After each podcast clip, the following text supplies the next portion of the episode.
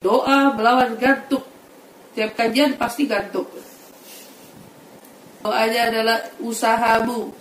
Kamu pada saat kajian ambil air di sebelahmu begitu gantuk langsung cipratin.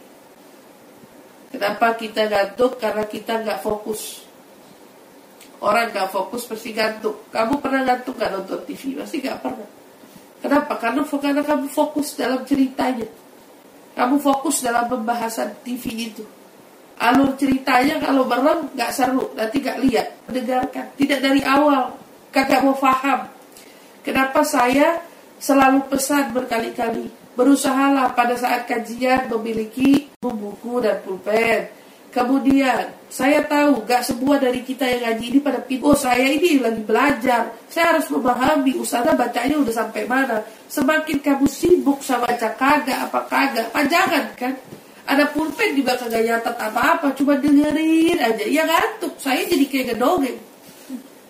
Semua guru juga kalau digituin sama jadi kayak gedongeng. Tapi coba kalau kamu berusaha fokus. Tiap poin yang bisa kamu ambil manfaatnya kamu catat Kenapa ada orang ada orang ngantuk, ada orang gak ngantuk? Yang salah bukan bukan pada pembicaranya. Berarti yang salah pada diri kita. Dan juga bukan dengan doa, itu kebauan. Gak selalu semuanya itu dengan doa, kebauan dulu dalam diri. Sekuat apa kebauan kita dalam menggali ilmu, itulah yang akan membuat kita ngantuk atau tidak ngantuk.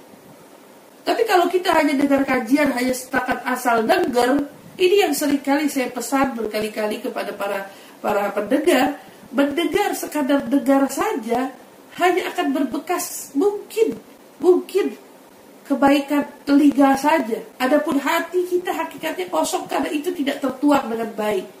Tapi kalau seandainya kita menyimak, mendengar, mengkaji, membahas, lalu kemudian betul-betul poinnya ada yang kurang kita pahami, kita bertanya, itu namanya betul-betul kita pasti gak mungkin gantuk kalau yang belajar begitu.